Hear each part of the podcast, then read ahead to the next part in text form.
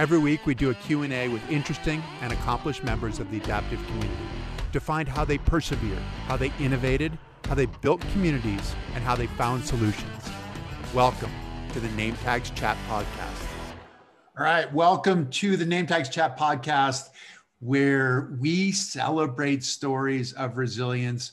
Our guest today is Rudy Garcia Tolson, who will blow you away in terms of resilience, in terms of enthusiasm, in terms, I mean, he's here, hopefully qualifying, we'll see, hopefully qualifying for Tokyo, four time Paralympian, five time medalist, first double amputee, double above the knee amputee to do Kona, uh, to do the Ironman in Kona. Rudy, thank you for joining us in the midst of all your training. Can you, you know what? Well, first, welcome and then we're going to get into what you just did just recently. So welcome. Thanks for joining. Thank you. It's good to be here, Chris. Uh, I think the first time we met, I was probably eight or nine years old, and then uh, I think we were able to uh, share uh, the same Paralympic team back in 2004, which I think was your last game. So, um, yeah, I, when I was told that, uh, that Chris wanted to chat, I was super excited. So, thank you for having me this is amazing. Yes, you were you were 16 and I think I was 36, which yep. uh, which, which kind of made sense. So yes, I was on my way out. You were on your way in, going to to world records and gold medals and all of those things, which was you know it was fun to share games and fun I think in some ways to share Athens as a games too, just because of the history of you know where it all started, where everything began. I mean, not necessarily the Paralympics, but the ideals. So you are Tokyo became a little bit different for you, right? I mean, the thing is that we hear all these athletes who are saying, well, it changed my training. I was all prepared for 2020. But you, when did you make the decision that you wanted to at least entertain qualifying for 2021?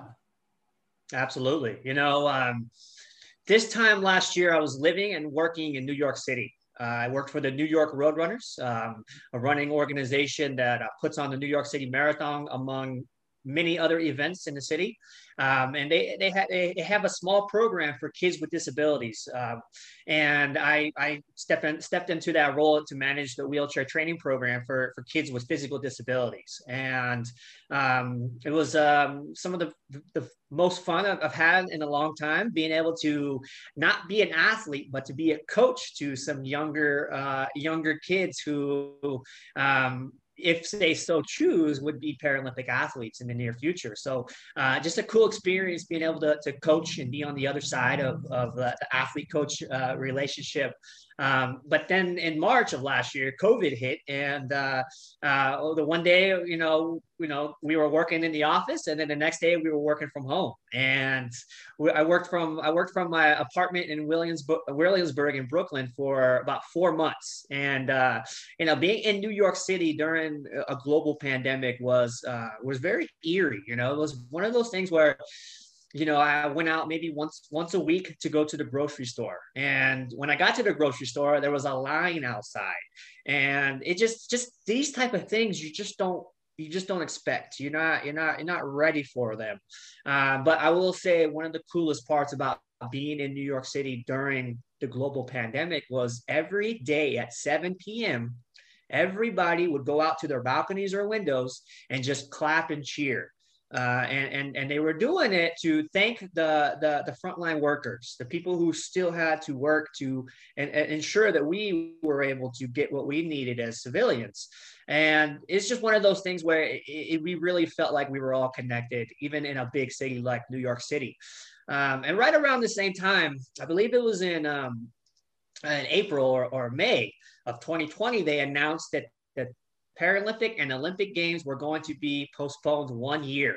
Now, that's this never happens. This is this this the Paralympics and Olympics are set in stone once every two years, summer games once every four years. And and there's there's there's no there's no adjusting the schedule.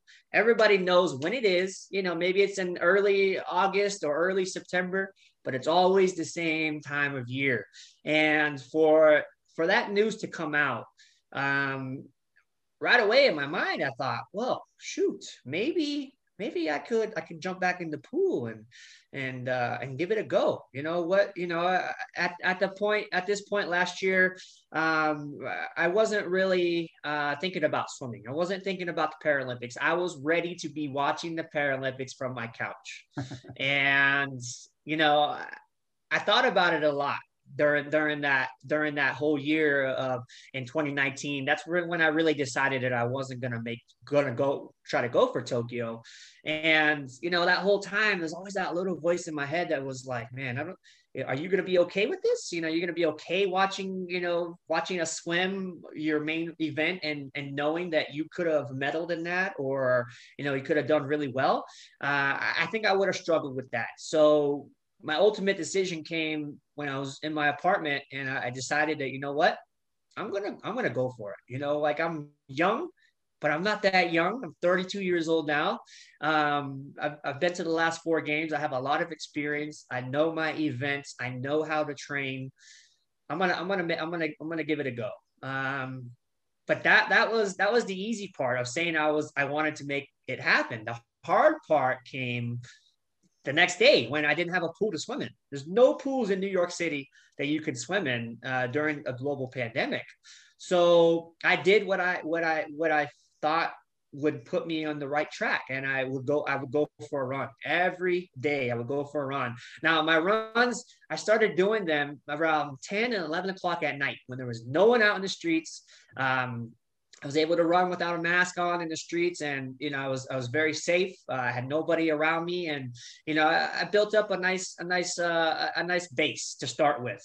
Um, and a few weeks later, I I drove from New York to California, and you know, my initial plan was, you know, if I want to make this work, uh, I I need to get out to Colorado. I need to get to Colorado and and hopefully um, earn a spot to train at the Olympic Training Center. You know, for me, the Olympic Training Center has been my my my go-to for all my training out of all my games. You know, uh, Athens, Beijing, London, and Rio. I spent two two and a half years here in the Springs at the Olympic Training Center, focusing on my sport and my craft. And it worked out great. I was able to be very successful. Uh, and I recognized that from the start that if I was gonna get to Tokyo, I'm gonna need to put myself in the best position. Um, and and so when I got out to California, this was back in July of 2020. Um, I realized that it was going to be a lot more challenging to get into the training center because I, I haven't swam in three years. I, I haven't proved myself, and you know I was I was a little disappointed that you know I, they weren't going to work with me to to you know train at the facility with the, the the resident team. Uh, but with COVID and, and everything, it, it, made it really challenging. And so um, when I was in California, I actually uh, started going to the ocean. And that, that was my first time in the water. Wasn't in a pool um, and I wasn't swimming. It was actually surfing. So I would go to, I would drive to the ocean, uh, maybe four or five days a week. Uh, and I'm only about an hour away uh, from Newport Beach, where I usually go. And I would, I would literally just surf uh, about two hours a session. Um, and, and that, and that kind of got me back in the water. Uh, and it had, it, it, made, it made it fun for me. Uh, but still, I was lacking a pool. I could not find a pool, even in Southern California. And, um, you know, it was a very uh, a cool thing. I got a message in my Instagram from the manager of David Duchovny, who everybody knows is on the X Files, you know, super, super famous guy. Um, and essentially, David heard that I was I was searching for a pool, and and David just uh, built a new house out in Malibu, and he built a nice 25 yard pool for himself, a single lane 25 yard pool, and essentially he invited me to come out and, and use the pool as ever much as I wanted. Um, and the cool part about this is that I actually met David back in 1998 at the Malibu Triathlon. And, you know, I have a photo of me, me and him. And, you know, I'm standing there, I think I'm like eight years old. And he's, he just got done with the Malibu Triathlon and he was much younger at the time as well. And um, we got a photo. That was cool. And it's just, it's to me, it was crazy that more than 20 years later, um, he, he, he would reach out to me to offer me to train at his pool. So uh, from, from uh, August to November, I would drive from Riverside, California to Malibu, California, which is about without traffic an hour and 20 minutes. With traffic, uh, three hours one way, no joke. And so I, I I figured out that I needed to train, you know, not during rush hour because it was just unbearable getting down that practice at five o'clock uh, in Malibu and having to drive three hours, probably going 10 miles an hour the whole time because of traffic in LA. Uh, it was just undoable. So I started, you know, switching my schedule up and and getting there a little earlier, being able to leave earlier, and um, it was one of those things where I would text text, text Mr. David and be like, "Hey, uh, does this time work?" And he'd be like, "Yeah, sure." And and I would go, and he would give you know give me the gate code to his house, and I would go in, and um, I would go right to the pool and set my stuff up and my little speaker with my clock, and essentially I, I went to work. But I didn't. I wasn't grinding, you know, because I realized that jumping back into the pool after three years of not being in the pool um, it could it, it could it could be a, a, recipe for an injury. And I had no times for injuries. I, I, had no time to to get hurt or or any of that stuff. So really, the first two months of in, being in the pool, I just I just swam and swam and swam and just kind of mentally got back into it. And the time came in, in in October where I needed to get to Colorado. So I drove out to Colorado and uh, I've been here since. And, and essentially, I've been training a, a Lifetime Fitness uh, nearby and uh, doing my gym at uh, a, a, nearby a gym uh, of my buddy who's an Olympic weightlifter. So I'm in good hands with my with my my strength. And then you know, I'm doing a lot of cardio as well, running, doing a lot of hiking, um, really any, any and everything to stay in shape. Um, you know so that you know that's that's kind of where i am now. Uh it's been it's been challenging you know getting back into it but um you know if, if it wasn't for covid i i would still be in new york right now. So um you know it's it's it's it's almost like a double-edged sword you know because because of covid i'm here in colorado training for tokyo. Uh, but because of covid there might be a possibility that not because of my performance, but because of classification, I won't be able to make the Tokyo team. Um, so, you know, all in all, I, I, can't listen too much to the noise. I'm just going to continue to train and do what I got to do and, and, and essentially focus on what, what I can control. So that's, that's kind of where we're at now, Chris. Well, this has been a wild ride. I mean, you, you're talking about, you took us in a short period of time from coaching in New York. And, and the question with that is, what were you doing? Were you fit while you were coaching? Were you were you working out? Because you made the decision to go back in, into training for the Paralympics. But you know what kind of a base, and then then you started running, then you started surfing, then you started hanging out with David Duchovny. Uh, so it, so I mean, there there th- this is a crazy story to start off with. Were you fit? I guess is the is the first no. question. No, not at all. I when I was living and working in New York City, my fitness was going to work and coming home. Now let me let me let me get let me let me get you to understand.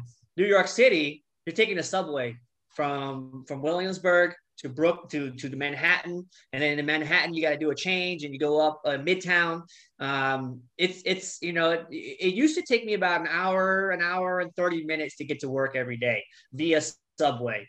Um, and when you're in New York City, you have to deal with the stairs, and when you know it's just one of those things where you know after after a full day of of getting to work and going to my other job and then going back home and then going back to work and all in one day I mean, I was walking like five or 10 miles a day. So essentially my, my, my workout was just my everyday routine. Now, as we all know, that's not necessarily a athletic routine. So in essence, I started from nothing. I had no base whatsoever. I wasn't in 20 in 2020. I, I never touched a pool until I decided to to to come back. And my first pool was David Duchovny's pool. And I think in in um, uh, in July and August or July or August. That's when I got back into the pool. So essentially, 2019, I didn't do nothing. I think I, I did a, a, few runs here and there, maybe a swim once once or twice a month, but I literally had no base whatsoever.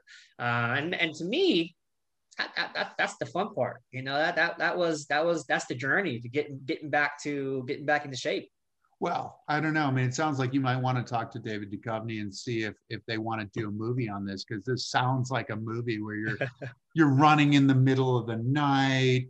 Then you're then you're out there surfing. You know, you're a California guy, so this is this is the the non-traditional training.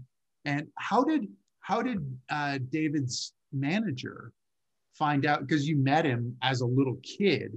Yeah. So 20 what 24 years ago or something yeah like yeah so around when i decided to come back into the paralympics um, the new york times did an article uh, about me coming back out of retirement so they said you know even though i never really retired i was just you know essentially taking a break. But the new york times read an, ran an article uh, about me driving from new york to california and not being able to find a pool and only having the ocean to train in. And, and David happened to read this article. And at the time when David read this article, I don't think he realized that he met, he, I don't think he remembered meeting me all those years back. So when the manager reached out to me and said, you know, David Duchovny has a pool uh, and and offers to, you know, let you train in it, I said, wow, David Duchovny, here here's a photo of us. And so i sent her the photo of us back in 1998 and she was just blown away like wait a minute this is crazy. And she sent that photo to david and and he says that he remembers after seeing the photo. And, and I, mean when you see a guy with with two prosthetic legs uh, you know at a race it's, it's something that you're probably going to remember. You just need a little refresher. Uh, and and so he he he essentially read that new york times article and and just out of being a nice person just offered me the opportunity to train there without even remembering that we, we met you know all those years back. So that that to me that tells you a lot about how who Mr. David is, you know? I would imagine. So, did you guys have any interaction? This is the height of COVID.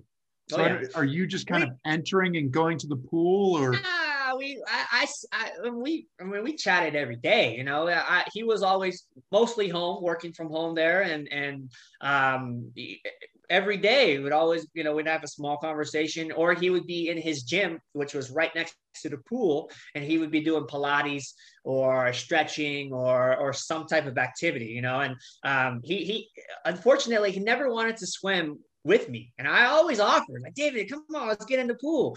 And uh, he would always say, nah, nah, nah, I'm good. But, you know, he actually uses that pool every day and he swims like two or three grand uh, a practice. So uh, he's in very good shape. And, you know, it was, it was just, you know, we just became kind of cool, cool friends. You know, it was just one of those things where, you know, I didn't go there to chat. I didn't go there to um, try to go into his house or anything. I went there to swim and I left. There was no, oh, let's hang out and have a barbecue or could I hang out in the sun? No, I'm going there, I'm taking care of business and I'm out. And and I think he respected that. And and I think that's why I was able to continue to to train with at his house. I think I trained there for uh, about two two or three months.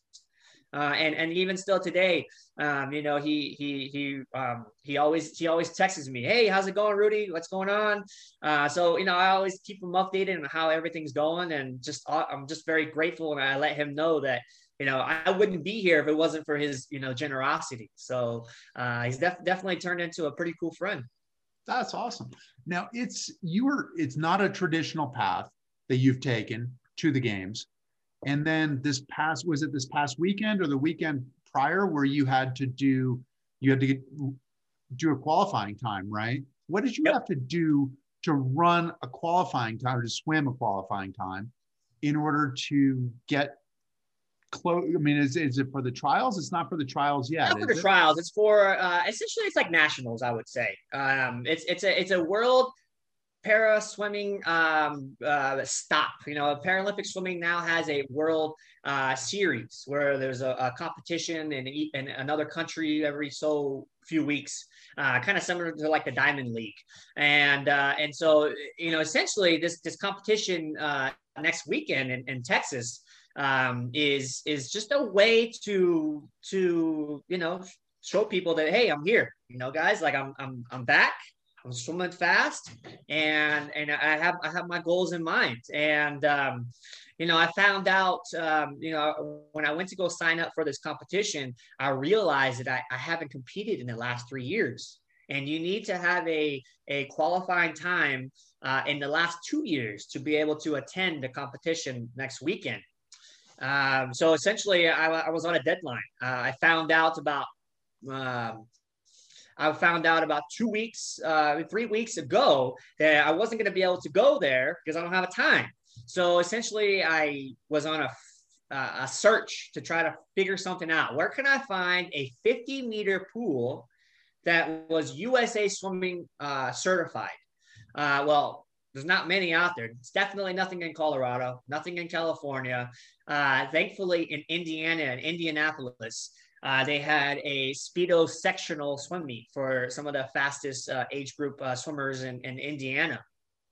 And uh, thankfully, um, I was able to re- reach out to uh, to Mrs. Thomas from USA Swimming, and she was able to reach out to the meet director Arlene, who who very graciously allowed me to jump into the 200 IM on on the last day to swim just the prelim se- session, just so I can get a time. And um, so essentially, I had to drive 17 hours. Uh, to jump in the pool, to swim two minutes and 40 seconds, and then go back in the car to come back to Colorado Springs to continue my training.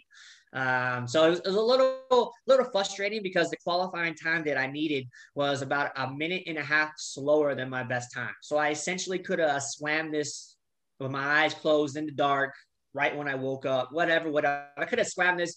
Even if I was in the worst shape of my life, I still could have made this qualifying time. Uh, so I was a, a little disappointed that you know they weren't able to you know offer me the chance to just do a virtual swim, you know, record myself swimming. You know, it's the same thing. Nothing's changing. The pool is the same length. Uh, but they were they were pretty pretty stiff on the rules, uh, and they didn't make too many considerations. Now they did make a consideration to allow me to compete at next uh, week's Paralympic meet um, because you know the, the the entry deadline was way way past, so they did give me the discretion to compete next weekend. Uh, so you know it's it's uh, you know at the end of the day, I I, I would have driven to Florida if I had, if there was a meet down there that you know they were going to allow me to swim. Now the reason why I had to drive is because the University of Indiana wasn't allowing athletes to fly in because of COVID. And if they did fly in, they would have to do a two week quarantine. Well, I found out on on uh, the the Wednesday that I was going to be able to swim on Sunday. So essentially, it was just like, uh, okay, I'm good. All right, let's go. And drip, drove out there, came back. Um, and, was this and, yeah, one day? So I, did you? I, I did it in, in I did it in in uh, in two days. I think I did it in two days. So still, you know, you're you don't feel the best when you've been driving 17 hours and you have to jump into the pool. But you know, it didn't matter. I was going to do what I had to do to get that qualifying time so I can go to the next week's par- uh, Paralympic Nat- World Nationals and, and make a statement. Let, let, people know that I'm here, I'm focused, I'm hungry, uh, and, and I want to I want to make my fifth Paralympic team. What's the process now? So you go to this meet to the Nationals effectively this weekend, and, and you're swimming pretty fast. Is that right? It sounds like you are you know, my my time in Indianapolis uh, did put me on the national team. Um, it, it, put me on a low tier of the national team, but it still it still put me on the national team. And um, you know, it's it's it's is you know, my performance was definitely nowhere near my best, but in consideration of having to drive 17 hours and not really tapering for this competition, uh, I felt that it was a, a solid time. And and again I, I i wasn't expecting to to go pr or anything. Again all i needed to do was just to qualify in this one event. Um so yeah. Wow. So so then you have the nationals this weekend and yep. then are the trials in june Yes, so nationals uh, or World Series, nationals, whatever you want to call it, the Paralympic meet next month in Texas, uh, next week in Texas, and then the next step is going to be trials in June. Um, you know, and and it, you know, I'm in I'm in a challenging situation um, because of COVID. Um, you know, I wasn't able to, to travel last year to to get a to get a standard or a qualifying time, uh, and so my first competition essentially was Indiana. And you know, because I I, I was so late in the game, um, you know, Paralympic swimming is is doing a lot of changes, and they've changed a lot of the classification uh, back in 2017 um, because there's there's there's been so much problems with classification in Paralympic swimming.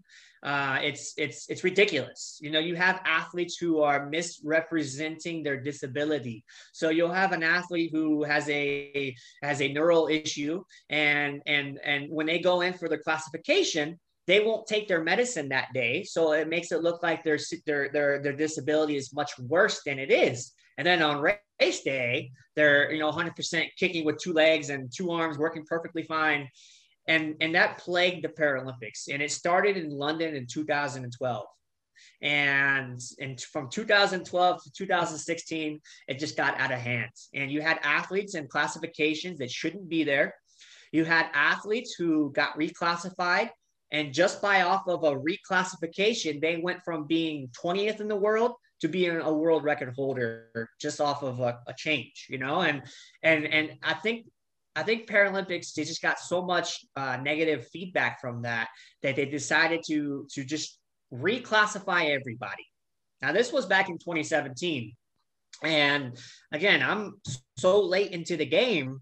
Um, it's it's looking like at this moment it's looking like that I'm not going to be able to get reclassified before Tokyo, um, and it's looking like I might miss the Paralympic team not because of my performance but because of classification um, and it's it's it's it's a little challenging, a little discouraging. But you know, Chris, at the end of the day, I can only focus on what I can do, and that's my performance, and that's my attitude, and that's my training.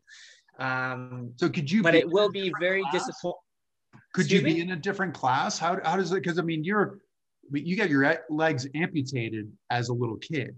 Sure. Nothing's changed. Nothing right? So could you be in a different class?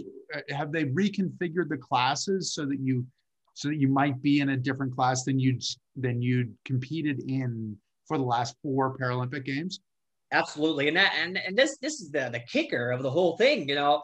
My disability has not changed since I've had my legs amputated. Now I got classified and this was a permanent classification back in 1997 or 1998 back when I when I first started swimming, and that's been my classification my whole career. Um, now, with this reclassification going on, I've been told that my class will change. And my main event, which has been the 200 individual medley, which is how I what I know, how I know what I know is that race. And well, tell people what the 200 IM is, though. Sure. 200 IM is a 50 of each stroke. So you swim butterfly, backstroke, breaststroke, and freestyle. So it's a little bit of everything. You got to be good at it all. And you got to have that endurance because it's not really a sprint. Um, so essentially, they're telling me that I will no longer be competitive in, in my main events and I will have to focus on the 100 breaststroke because uh, my classification will go down in the breaststroke but it will go up in the individual, the IM. Uh, so it's very, very interesting, uh, but I'm okay with that. My, my breaststroke, I'm, I'm a very solid breaststroker. I'm, I'm the current American record holder in the breaststroke. Um, I feel very confident that if I'm able to perform at my best, I can be I can be on the podium in Tokyo in that 100 breaststroke. Uh, but unfortunately, it's it's not it's not my call. My performance won't dictate anything, and that's to me that's the hard a hard part to swallow. You know, I was always content of, you know, if I don't make Tokyo because of my performance, I can I can live with that.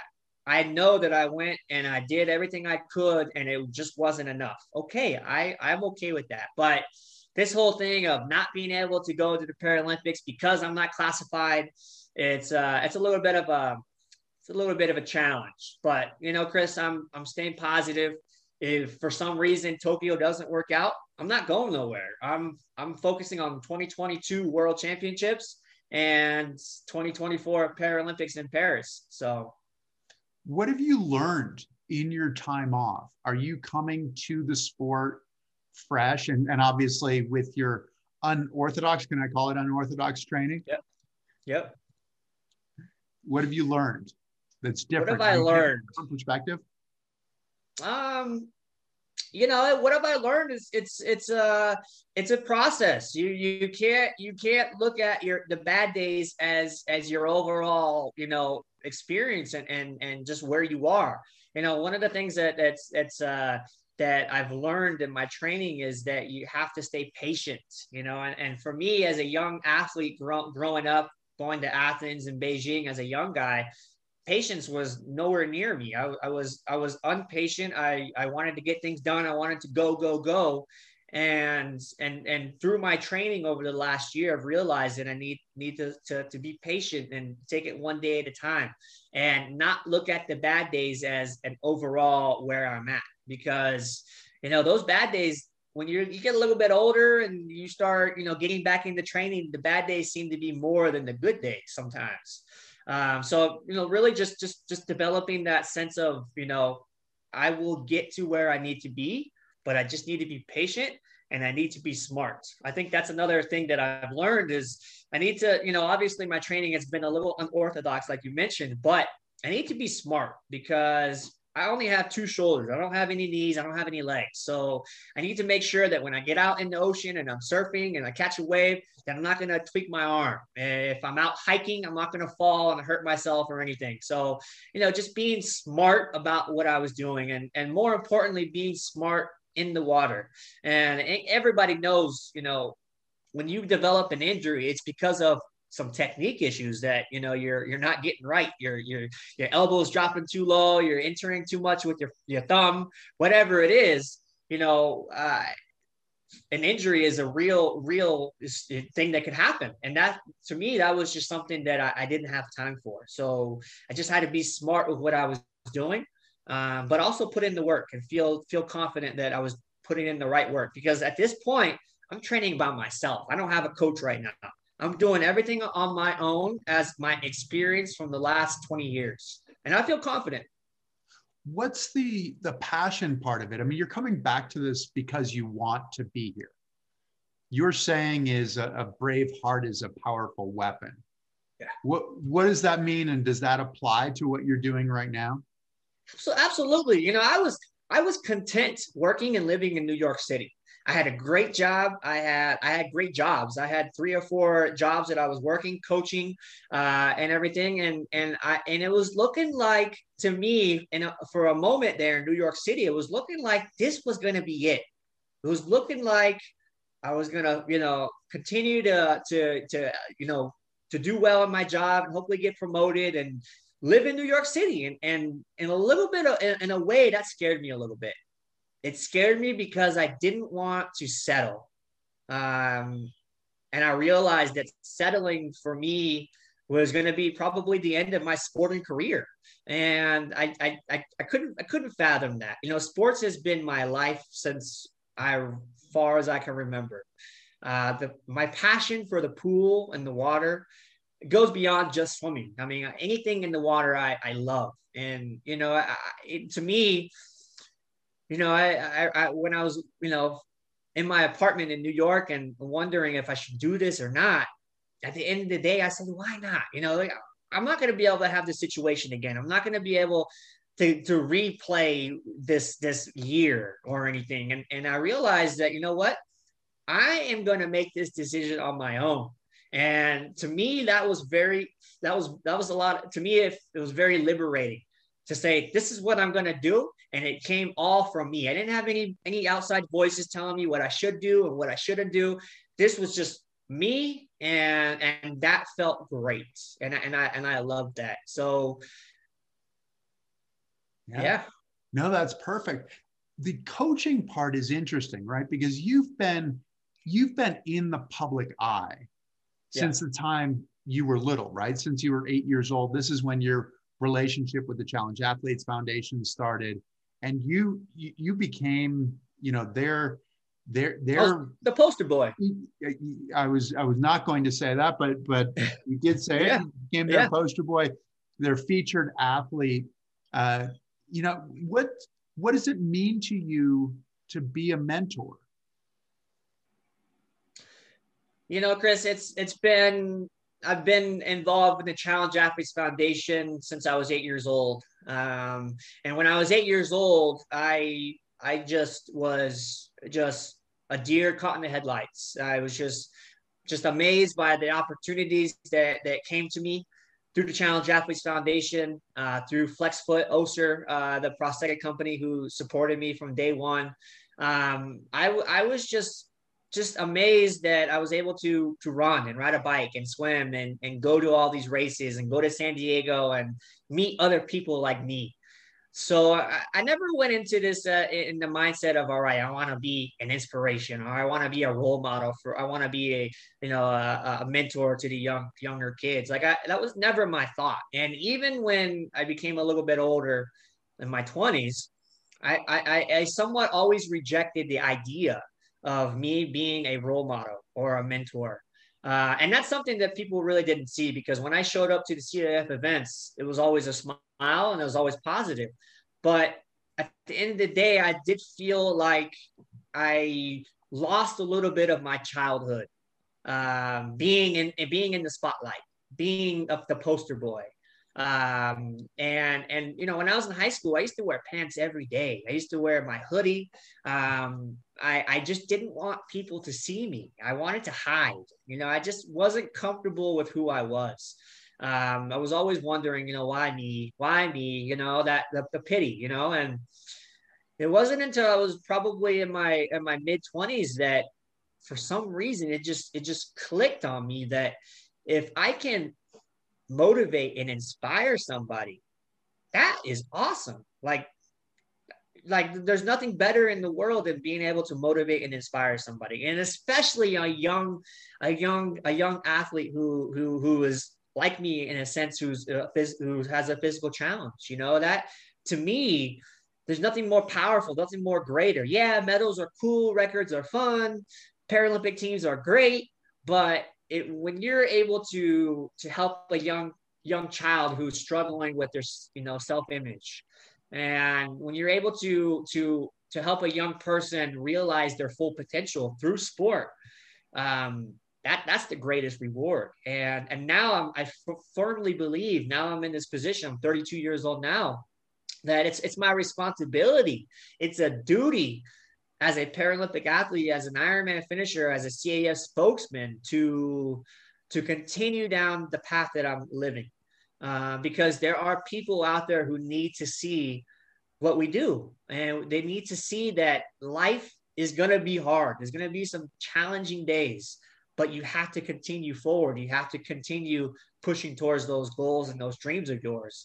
And and like i said it's it's one of the coolest things that i've been able to to to be a part of um, it's very humbling because you know you know, a lot of times when I'm out in my day, just at the store or at the gym, you know, people come up to me on a daily basis and they say, "Wow, that's that's cool. You know, you've inspired me." Well, you know, you know the story, and you know, I'm, I'm always very grateful at those situations because that that's that's powerful. That that that, that that's going to carry on, and that's going to help somebody else down the line and you know it's it's it's very interesting because you know chris there's a lot of paralympic athletes today who just cringe at the at the word of inspiration and cringe when someone comes up to them and says oh wow that's so cool that you're out. And i get that. There's nothing inspiring about going to the grocery store eh, you know with two prosthetics or, or in a wheelchair you know that we're just living life. But if somebody can be inspired and motivated by that then let it be. You know, that is an amazing thing. It's it is it costs it does nothing to you. It doesn't cost you anything. Now, if you have self insecurities about your disability, then I can understand why you get mad about that person who's just trying to be positive and and, and, in front of you, you know? So it, it's it's interesting because I used to be that person who would get mad or or you know, I would smile and say thank you, but in my mind, I'd be like, man, what do you mean I'm an inspiration? I'm just doing what I do. Leave me alone. But you got to see the other side of it as well. Well, also, you have the kids who are following behind you, right? How did you have to learn everything that you learned, right? The running, the swimming, those kinds of things. What kind of help can you give them? Absolutely. You know, that, that's, the biggest part to me when I, I, was growing up, I had never met somebody else who was like me until I met Roderick Sewell. Uh, and this was when I was 12 years old, and Roderick was probably eight or nine. Um, and you know, to be able to see somebody who looks like you uh, is a game changer. You know, when I was growing up, I never could relate to Michael Jordan or or any of the professional football or baseball players. Like I never I never seen anything that you know obviously they work hard and they're good at what they do but I just never could relate to them. And it wasn't until I got around you know other challenge athletes that I you know I really started to feel comfortable. But the big part is when I was growing up I had nobody to look look look to to ask questions to to figure a way to do things. I essentially had to figure it all out by myself. And from from swimming to skateboarding to surfing to riding a bike uh, to running it was all just trial and error figuring out how can i get just a little bit faster a little bit faster. And and and that to me is is where i'm able to pass that knowledge along to these younger kids who are growing up now in front of our eyes kind of like how i grew up in front of your eyes and and really watch them watch them blossom into whatever they choose to do, whether it's academics, whether it's sports, being able, knowing that you played a small part in that child's development is is very rewarding. That that's that's the best thing ever. And, and you know, these kids that are growing up now, they're going to be breaking all of our records. They're going to be winning the next gold medals. So to be able to help those guys out, to me, that's it's a responsibility it, it's a responsibility and the thing is you can make their lives that much easier right i mean you're talking about they're going to break your records and they're going to break your records based partially on the experience that you had yeah what was the what was the limelight part of it because you were thrust into the limelight as as an eight year old right because the challenged athletes foundation the big fundraiser is the triathlon and you yep. were teamed with robin williams right yeah Yep. What was that like? And to being one in the in the limelight, but two, what did you teach him? Because I'm sure he told you stuff that you taught him. Absolutely. You know, you know that it's it's uh you know thinking back on those days you know the first san diego triathlon challenges and being able to be partnered with robin williams the robin williams i mean this is the guy that i've watched all of my favorite movies from Mrs. Doubtfire to Flubber to all like all of Jumanji. I mean, these, these this guy was he was awesome. He was so funny. He was so just Robin Williams. And I first met Robin back at the Malibu Triathlon. I think the same year I met David Duchovny. Um, and and Mr. Robin did the the Malibu Triathlon. I think he did the bike park, and I was able to to meet him and and say hi to him. And then I found out the next year that he was going to be coming to the, the Challenge Athlete Triathlon and he was going to be on my team and he was going to be riding the bike for, for, for my, for me. And, you know, so you'd swim, he'd he'd bike, and then you had somebody else who ran. So it was a team. Not somebody else. We had Scott Tinley, who is okay. Ironman world champion, all around awesome dude. Scott Tinley. He he he did the run. So we we were called Team Braveheart, and you know the first year um, first year it was just so overwhelming being able to to to just chat with Mr. Robin, and it was funny that you know when people think of you know a little eight nine year old kid who's missing his legs and they think of Robin Williams, you're gonna think, well, what do you what can you possibly have in common with a big time movie star, probably one of the biggest movie stars in the world? But as soon as we sat down and started chatting, we came to a conclusion that we both love playing video games. And this is Robin Williams. And he knew every game that was out, he knew every system that was out, and he knew every game that was coming out.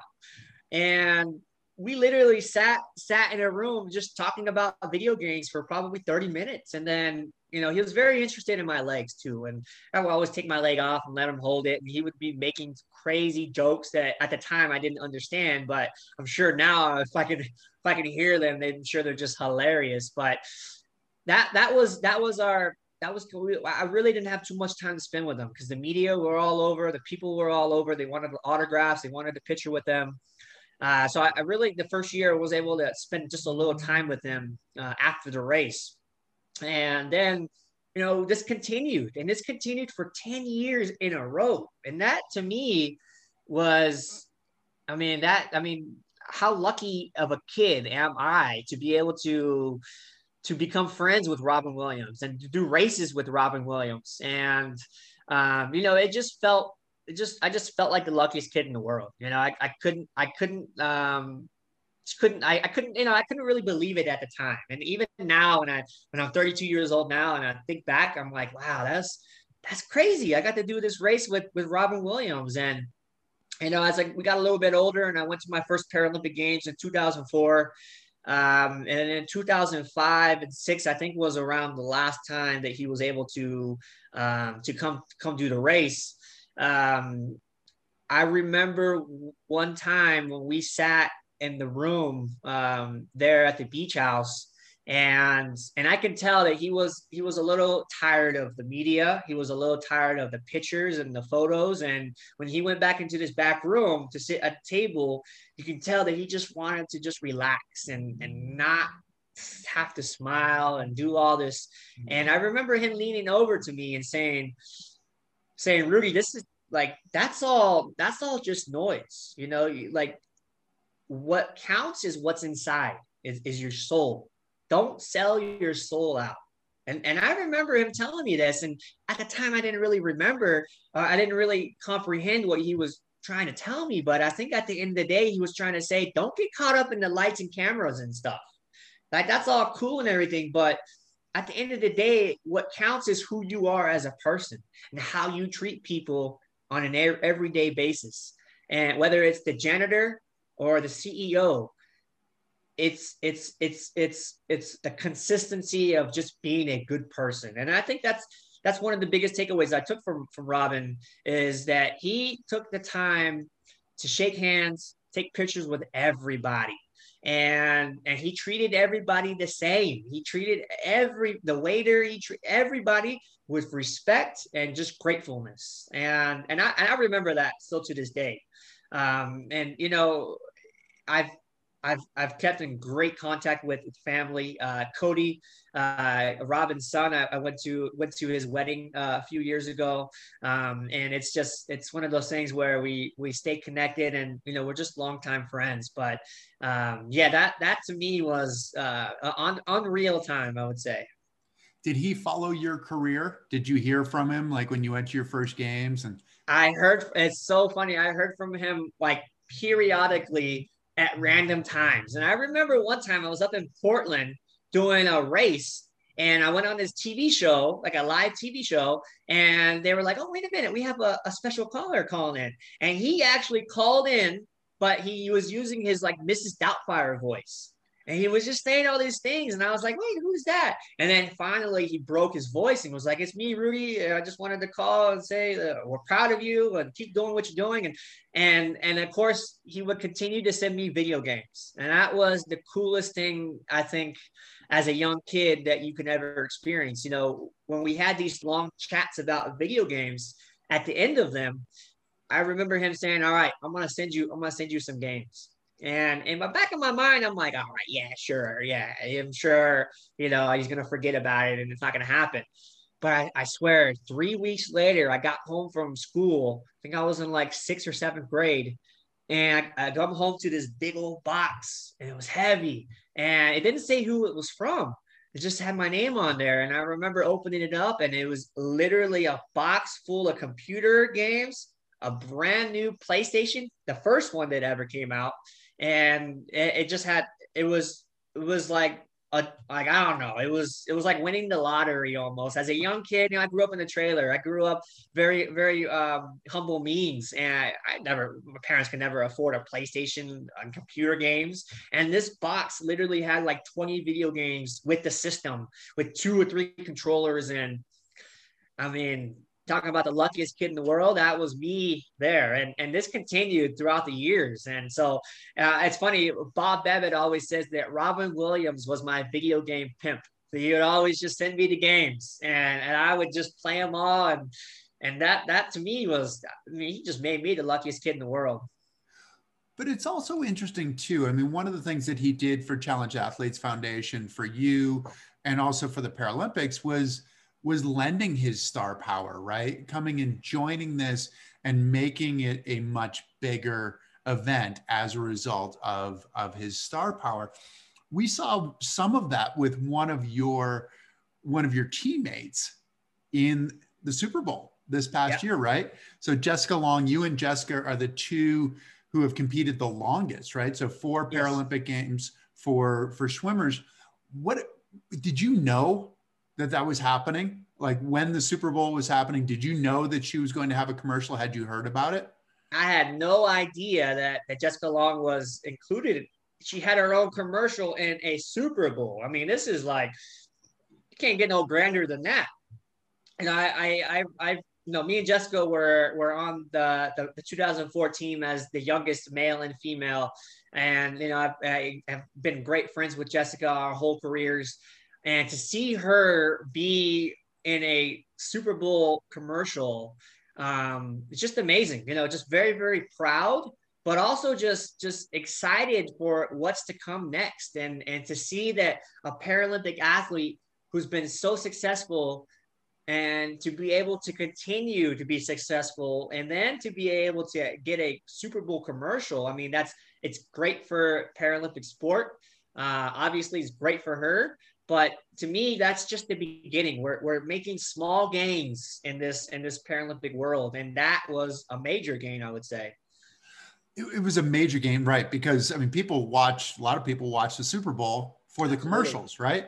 Yep. I mean, a lot of people watch it for the game, but then there are those people who watch it just for the commercials. And she happened to have that kind of a commercial, which the Paralympics now has has considerably more publicity and coverage than it ever did like back when I was competing and, and when you first started, even in 2004, it was it was minimal. And what it was 2012 that I think it was still three hours of coverage. Yeah. Yeah. I, I remember Chris back in 2004, they used to tell us, they used to tell us at US Paralympics, they used to say, the media people, they would say, oh, Paralympic athletes are not marketable. No, no one can relate to a disabled guy you know and that and that was the that was the attitude around disability and disability sports was oh, people don't want to see you. Like what do you mean? What do you mean? Like there's no. And now i mean it, yeah we're still not where we sh- where, where where we should be. We're not where the olympic level is. But i mean you know to be honest what a, a way to put paralympics on the map is oscar pistorius back in 2012 before the unfortunate events that happened. But with Oscar being a double below the amputee and fighting for the right to be able to compete in the able body Olympics and having to prove that his legs were not an unfair advantage, I think that that reached more people than any other story in the Paralympic history. And by him going to the Olympics and running in the semifinals, um, it, it just brought a whole new world to the Paralympic to Paralympics. Now, unfortunately, that didn't last long. Um, we all know we all know what happened, and so in my mind, it put Paralympics a little bit far, a little bit back, kind of pushed us back a little bit. Um, but that's that's the reality of, of, of 2012. It was it was a big it was the story of the games, and that's you know to me yeah. It was. And and what's interesting about what Oscar did is it brought a question that that seems like an absurd question, right? Can your disability be an advantage with regard to able-bodied athletes? Sure, sure. As a Paralympic athlete, for me, I looked at that and I said, you know what? That's a victory for us, just in that anybody's asking this question. Absolutely. Absolutely. You know, that was, and even still today, that question is now like more asked more than ever now. Is oh, these guys with two blades, or these guys with that, a guy with a blade. Oh, of course he has an advantage. His legs don't get tired. Or, you know, there's just the, the argument continues on. But at the end of the day, Chris, you cannot replace a human part of the body with whatever whatever technology that's out, it's not going to be able to replace that, no matter what. So, as you said, that that's a victory. Being, having people being like, "Wait a minute, that nah, nah, that's unfair. He's going too fast because of his legs." Of course, to me, that is that's that's what we want to see, you know, because that creates, you know, awareness and it creates it creates that that controversy and people love controversy you know and and and i think that you know as we continue forward you know and a very interesting story that everybody should be watching is blake leeper who has been fighting to go to the olympic games as the first american now let me remind you blake leeper ran a 44-4 in 2019 which would have put him on every olympic team in history 44 now, for 400 meter. Right. Yep. For 400 meter. Yes, sir. So as soon as that came out, as soon as he ran that, that race and went a 44 4 in the 400 meter, everybody said, no, no, no, no way, no way. The guy has an unfair advantage. No one ever took the time to look at the story of where Blake came from, where he went, and where he's going. And you will find, you will understand that the man is a hard worker unlike anybody else. And the man is a natural talent. And unfortunately, he's been trying to go, he tried to go to Tokyo Olympics, but they denied him, unfortunately. Uh, so I would think, but I think it, the story's not over. I think we're, we're going to see some amazing things in the near future.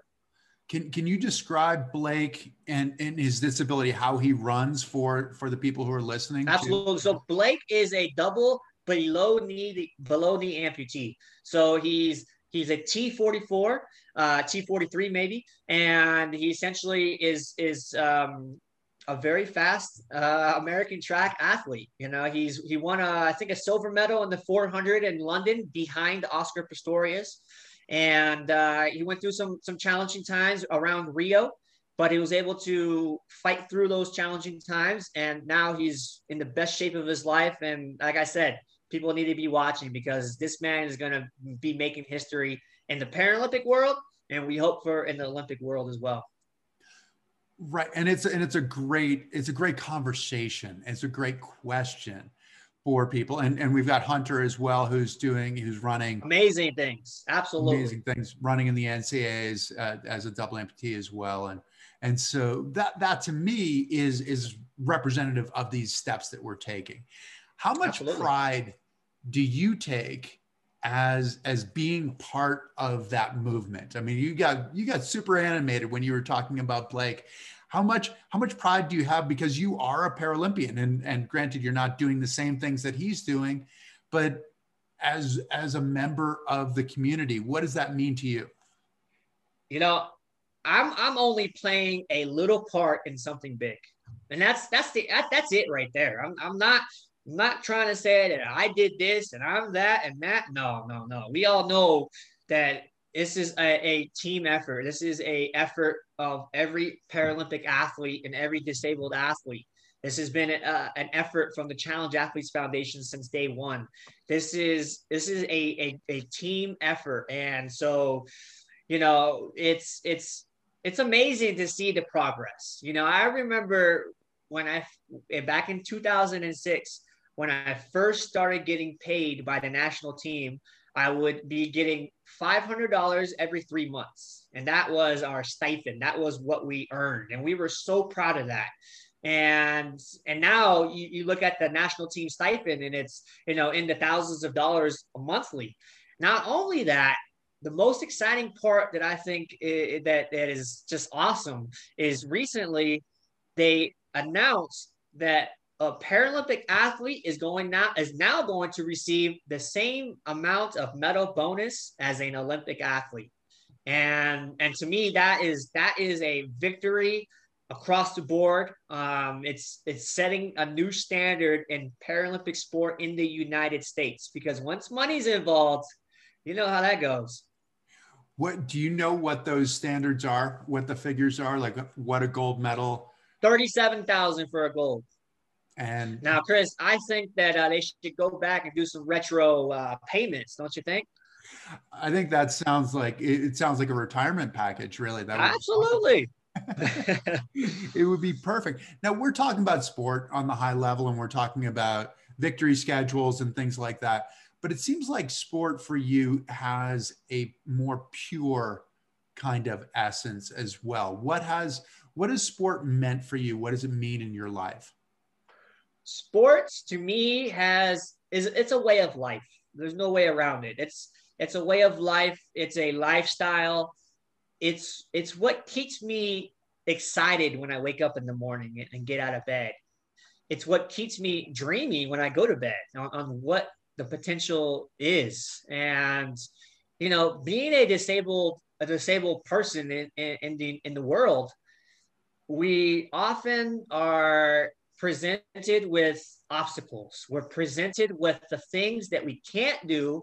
We're presented with the things that people don't think we should do. And and and unfortunately that is put in our face a lot. And to be able to break that barrier and say, you know what? It's okay to be different. I am proud of who I am. Yeah, I'm missing my legs, but I can still go out there and kick your butt uh, and, and don't expect any mercy. You know what I mean? That to me, sports is giving me that drive to prove to myself that I can do whatever I want. If it's an Ironman, let's go. If it's the Paralympics, let's go.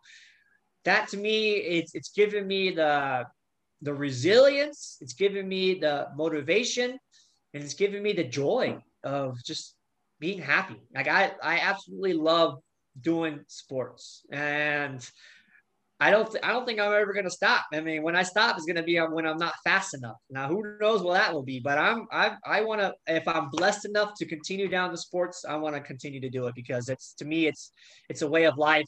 It's, it's a way for me to reach people around the world. Um, it's a way for for me to to to show a young person in, in, in Africa or in Asia that they don't have to beg. They don't have to, you know, live live a second class as a second class citizen. They can become whoever they want to be. You know, if you look at the, in the world, the disabled population is the biggest minority in the world, and we are the biggest group of people who unfortunately are looked down upon. I mean, if you go to Africa or any of these other countries and you're disabled, I mean, if you were born disabled in an Africa, African country, they're going to take you out in the bush and leave you there. And that is still happening today. So, you know, at the end of the day, I'm just, I just feel very blessed to be where I'm at, to be, you know, a Paralympic athlete in the United States. But I also find that it's a duty to try to help my, my brothers and sisters around the world because, you know, these guys, I mean, I went to Ethiopia, uh, Ethiopia last year and I, I I I met some kids who who were double amputees like me, and these guys were using Croc sandals, Crocs, as their prosthetics. That's what they had. They would they would walk on their knees in the dirt and mud and streets of, of Ethiopia to go to school, and and they would they would come back and you know it just it wouldn't know any different, but you know, seeing seeing what we have here in the states, you only feel a little bit guilty and realize that, man, you are blessed. But just because you're blessed doesn't mean you should just be blessed. You should use that blessing to help other people. Um, so, you know, I, I'm very limited in what I can do for these people right now, but you know, I really, I really hope that in, in, when I get a little older and distinguished, I mean, I can able to reach out and, and really help more people. I mean, the Challenged Athletes Foundation has just done an amazing job at reaching challenge athletes around the world. I mean, it's, it's, and that's to me is if we can get a prosthetic leg or a, a racing wheelchair to somebody in Africa or Asia, and they can go out and make a Paralympic team. I mean, you're changing, changing lives there, and that is powerful you said that for you because it's also a personal journey too right? That that early on you had difficulty with the inspirational tag.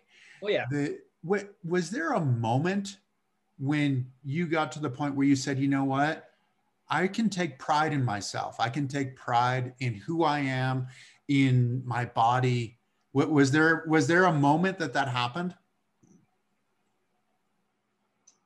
not a pinpoint moment that I remember, but I do I, I do remember you know after after in, in, in Athens in 2004 after winning my first gold medal um, to me that was a very defining moment because it made me realize that if I set goals in my life 5 10 15 years down the road and I work towards these goals on a daily basis that I, I could do it. And with that mindset, um, you know, really, really helped me overcome my personal challenges of just being insecure of, of who I was as a person. And, you know, really being, you know, in the spotlight, obviously a lot of times made me feel a little bit more comfortable with who I was. But I never, I never liked to watch myself on TV or read anything about. I never, I never, I, I just didn't like to, to do to do that probably probably because I was you know just insecure about myself. And when I would watch myself I would always say wow why would I say that? Or why am I walking like that? Or why do I look like that? You know and that and that, that to me was was uh not not a not a not a positive way to be looking at life especially yourself. And you know I think when I was able to accomplish finishing my first Ironman it, it really changed a lot of things for me because it it just gave me that mental toughness of knowing that if I continue to do what I what I believe I can do, you know, it could happen. And and to be able to finish an Ironman 16 hours and six minutes, um, it really gives you a great perspective on when you think you're having a bad day, or when you think your day is hard, or when you think your two hour workout is challenging. You know, I, I, I say go out there and go out there by yourself in an Ironman and do it, eh, do an Ironman, and you will you will find something about yourself that you just can't deny. And, and when I did my Ironman, I realized that I had so much more potential in me. You know, when I was in my Ironman and I was about 14 hours in, I actually stopped and laid on the ground. And this was probably at nine o'clock at night, and and just looking at the stars mentally and physically, I was I was done. But I got up and I ran the last six miles of that Ironman at like nine minute pace. And that right there just showed me that, like, when you think you're done, you got so much more. And that's a powerful thing that I think everybody needs to learn because there's a lot of excuses out there. There's a lot of reasons why you shouldn't and, and you know, and, you know, it can't and, and all that. And, you know, once you're able to cross that mental barrier that we all have, a whole new world opens up. You've talked a lot about sport. You've talked a lot about Paralympic sport. You've talked a lot about your journey. You've not mentioned what I read was your favorite Paralympic sport. What's your favorite Paralympic sport? Oh, I love wheelchair rugby. why, why, is wheelchair rugby your favorite sport? And oh, describe the sport if you can too, please. I wish I could do wheelchair rugby. I would be out there, but I, I got my hands. I can't. But oh man, wheelchair rugby to wheelchair, wheelchair rugby to me is just one of the badass badass sports out there. It's plain and simple. You got guys who are who who have a, a very high spinal cord injury, who, or who are quads, who are missing arms and legs, and they're out there in a wheelchair and they're going head on to each other and knocking each other out of the wheelchair I mean, that to me is that's the coolest thing that that you could ask for. I mean, yeah, that's that's that's awesome. I have a lot of respect for the wheelchair rugby guys. I think they, they are awesome, and you know, especially Team USA, we've done pretty good. But I know we have a good rivalry with uh, Canada and Australia. But uh, yeah, any chance I get to to watch a, a nice wheelchair rugby match, I am there. Awesome. Well, Rudy, thanks for joining us good luck as you proceed toward Tokyo. We have our fingers crossed for you. We understand it's going to be a difficult journey, but that to you, you know, listening to your story, it doesn't sound like that's the kind of thing that's going to faze you. Nah, the journey doesn't stop at Tokyo.